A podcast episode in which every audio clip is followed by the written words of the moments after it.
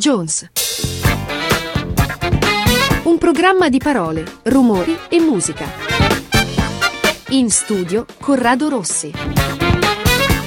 Buonasera a tutti, Mr. Jones con Corrado Rossi qui da Dot Radio. Questa sera vi parlo del 1983 perché questo anno che sia stato uno degli anni diciamo così cardine del decennio definito spesso no, in modo sbrigativo quello della classic music, beh, lo si intuisce anche solo dal fatto che sia stato quello dell'esplosione mondiale di thriller, è uscito l'anno precedente, ma era compreso appieno solo da quel momento in avanti, per così dire. Oh, il vecchio rock, eh, ormai passato attraverso quella cura così drastica del punk e trasformatosi poi in qualcosa di ancora differente rispetto alla proposta per esempio dei Sex Pistols e soci, beh, aveva lasciato diciamo definitivamente spazio a delle sonorità completamente inedite eh, caratterizzate in larga parte anche da strumenti fino a che anno uh, prima inimmaginabili. Beh, in primis no, i sintetizzatori che insieme all'uso abbondante dei drum machine furono in grado di di cancellare di fatto i precedenti vent'anni di musica popolare uh, punk compreso per l'appunto che eh, a ben vedere aveva continuato a reggersi su strumenti affini a, a quelli delle band che mh, voleva eliminare dalla faccia della terra. Beh, la prima conferma infatti del dilagare di un certo sound fu proprio che molti dei gruppi che avevano segnato la storia no, del rock fino a a qualche anno prima passarono con entusiasmo più o meno posticcio a sonorità che mai avrebbero pensato di abbracciare. Oh, band come i Queen che avevano sempre dichiarato orgogliosamente di non utilizzare dei synth nel loro album da The Game in poi scelsero invece il lato oscuro della forza così come i Rolling Stones come uh, Robert Plant o addirittura anche Neil Young e come eh, soprattutto gli Eurythmics con questa loro Sweet Dreams Are Made of This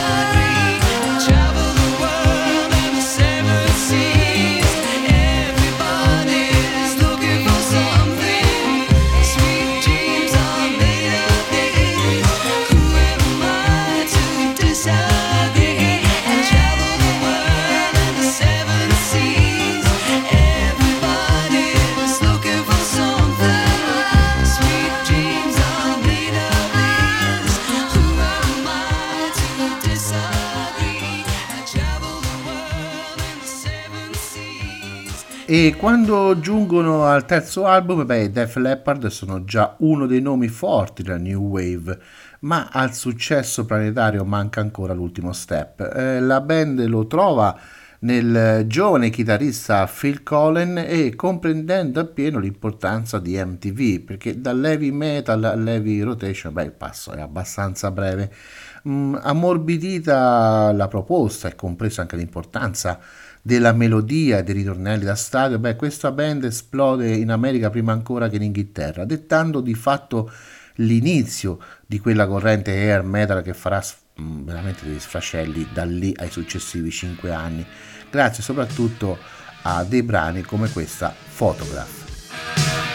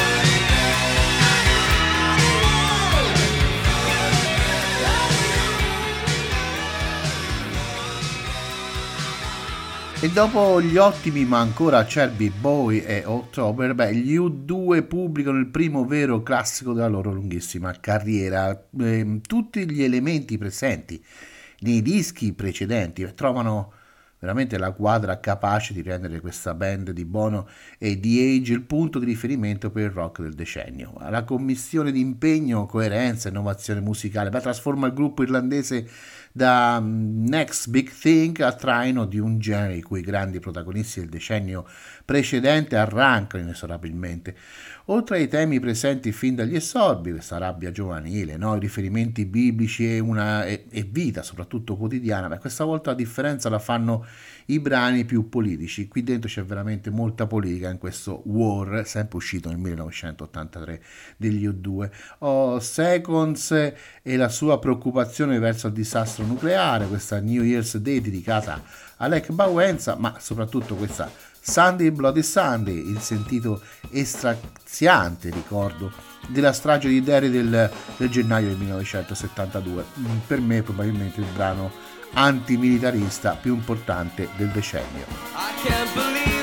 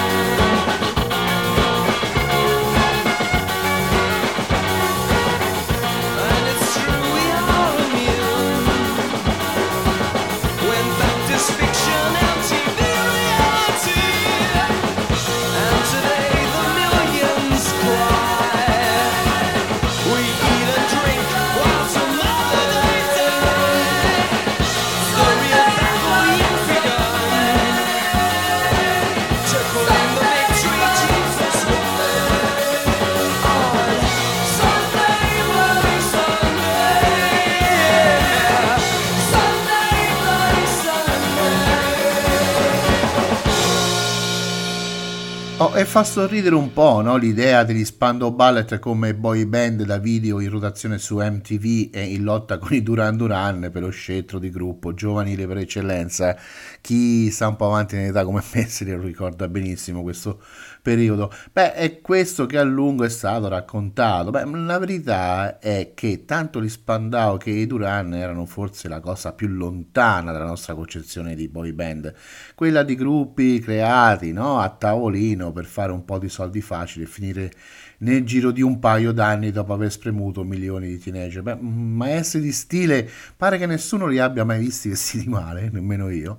Con True, beh, Tony Hadley e soprattutto l'autore di ogni brano, Gary Camp, lui era veramente un mostro, soprattutto di idee, beh, capiscono che sia il filone danzereccio cui erano inizialmente affini, sia la New Wave in senso stretto, eh, stanno finendo il proprio mm, ciclo vitale e virano verso una proposta di classe tra quel pop uh, soul e soprattutto anche il new romantic. Beh, una musica per me abbastanza luffiana, ma veramente molto d'impatto.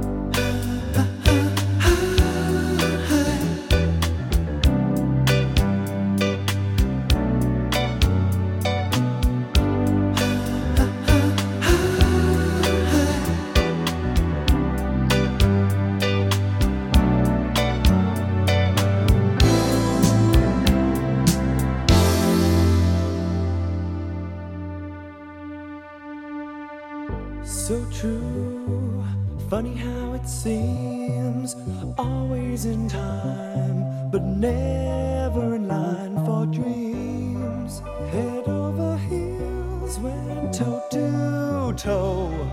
This is the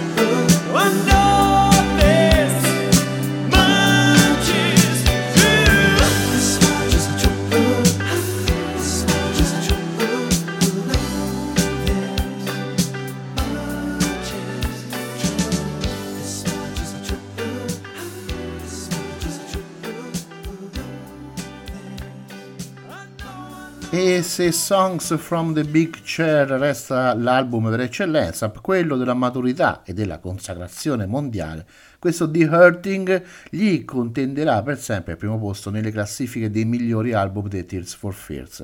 Um, c'è un filo conduttore strettissimo tra il debutto del duo Orzbol Smith e quello di John Lennon. Entrambi infatti no, sono guidati o ispirati dalla teoria dell'urlo primordiale di Arthur Janov con la differenza che Lennon poteva beh, permettersi le sue cure mentre i Tears for Fears speravano di potersele pagare con i proventi del disco disco? Beh, il risultato? Beh, una sorta di lunga seduta di psicanalisi con sottofondo di sintetizzatori.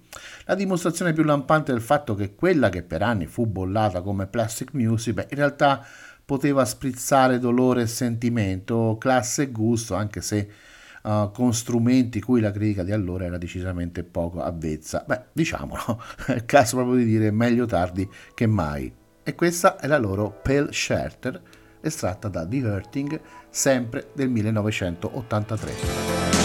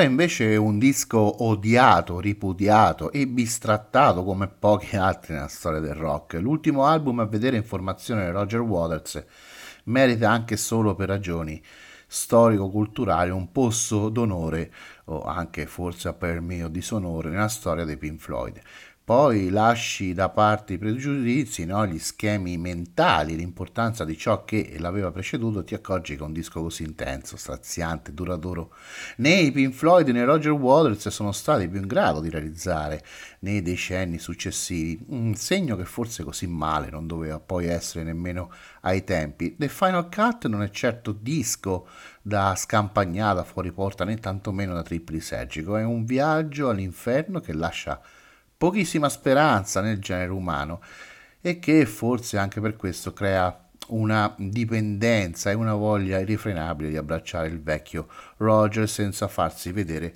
da Gilmour.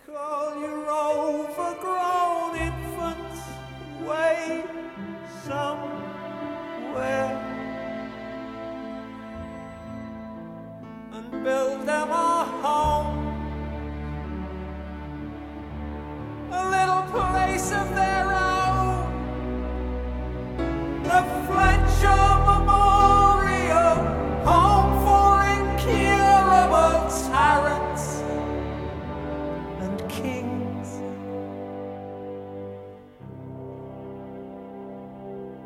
They can appear to themselves every day.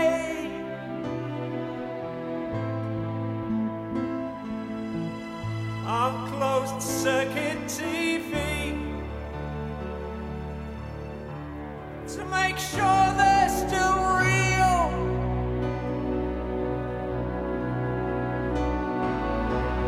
It's the only connection they feel. Ladies and gentlemen, please welcome Reagan and Haig, Mr. Bagan and friend.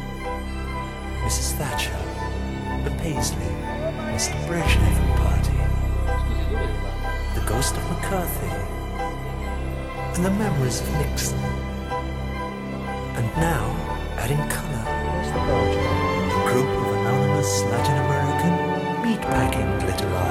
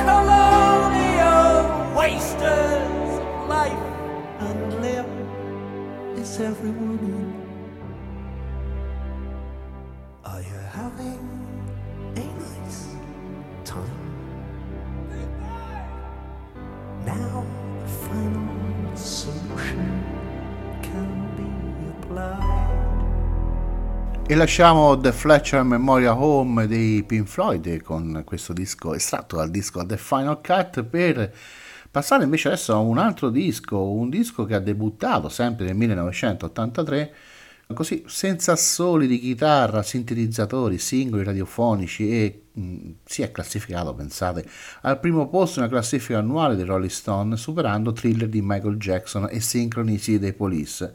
Il tutto, no, senza una major alle spalle provenendo poi da, da, Athens in Georgia. Pensate un po', beh sì, quando la tua band sembra giunta da un posto alieno Solo per dare vita al rock alternativo dei vent'anni successivi ci si può classificare benissimo al primo posto della classifica. Beh, questo Murmur non è certo l'album più venduto dei Ram, né forse il migliore, ma da solo vale veramente l'intera carriera di decine di band. Anche so- solamente no, per il fatto di essere riuscito a stravolgere completamente il concetto forse di college rock. E io vi faccio ascoltare questa Laughing.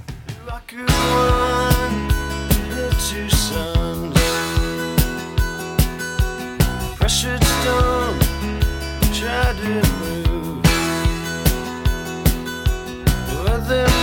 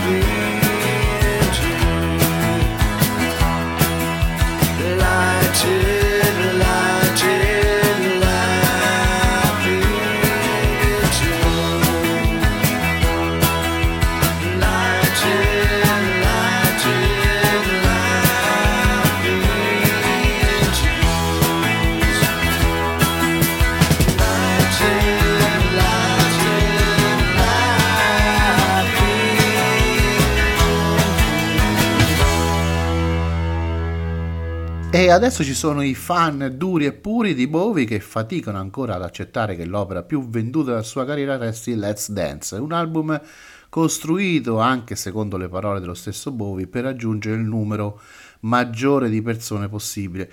Eppure, beh, nonostante le prime avvisaglie della crisi che lo coglierà da lì in avanti, l'album di questa canzone che adesso vi faccio ascoltare, questa China Girl, eh, era e resta un album fondamentale, beh, forse l'ennesimo tentativo di Bowie di confrontarsi con qualcosa per lui di sostanzialmente forse inedito, come aveva fatto per ogni album precedente e la presenza alla chitarra di un semi sconosciuto Stevie Ray Vaughan è un songwriting che solo a livello più superficiale ma appare meno ermetico che nel recente passato, elevano soprattutto questo album oltre ehm, il, il dato statistico delle copie vendute.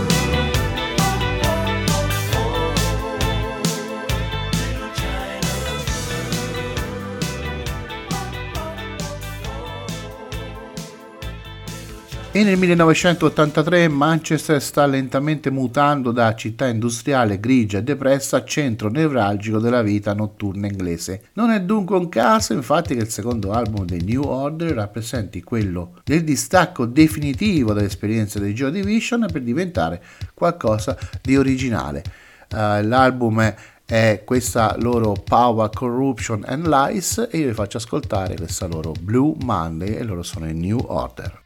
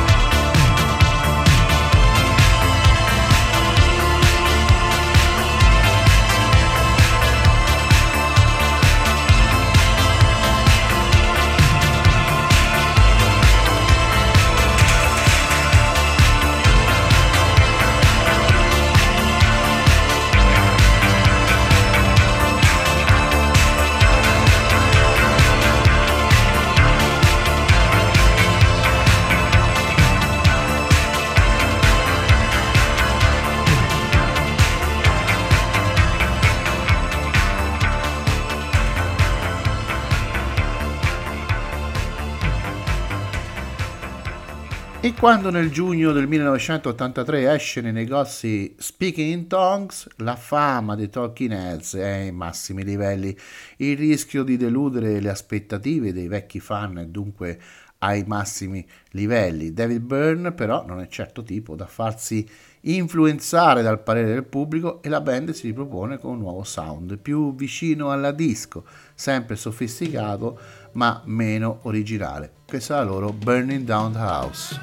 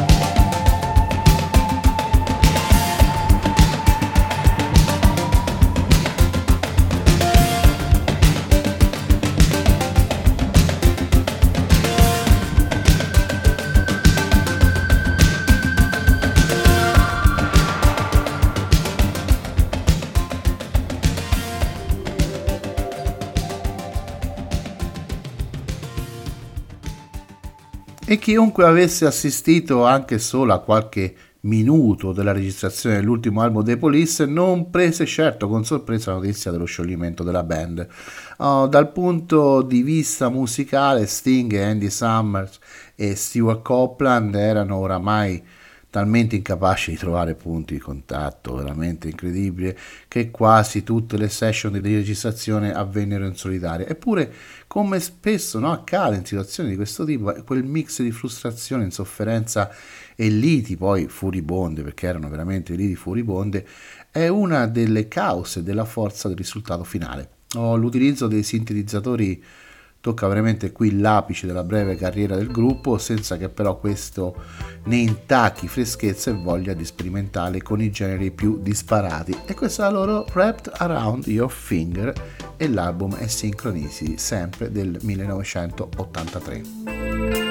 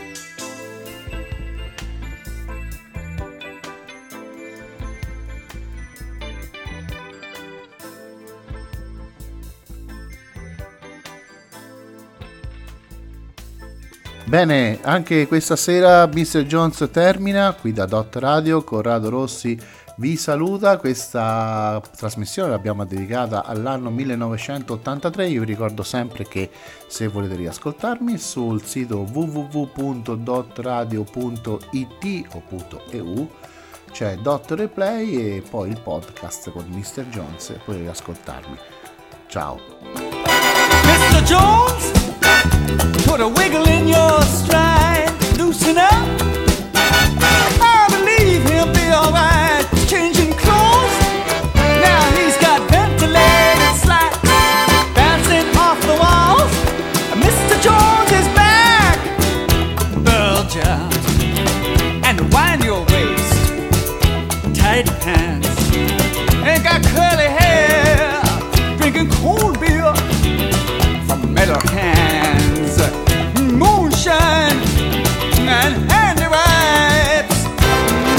Jones is back in town. It's his lucky day. Hold up your hands and shout.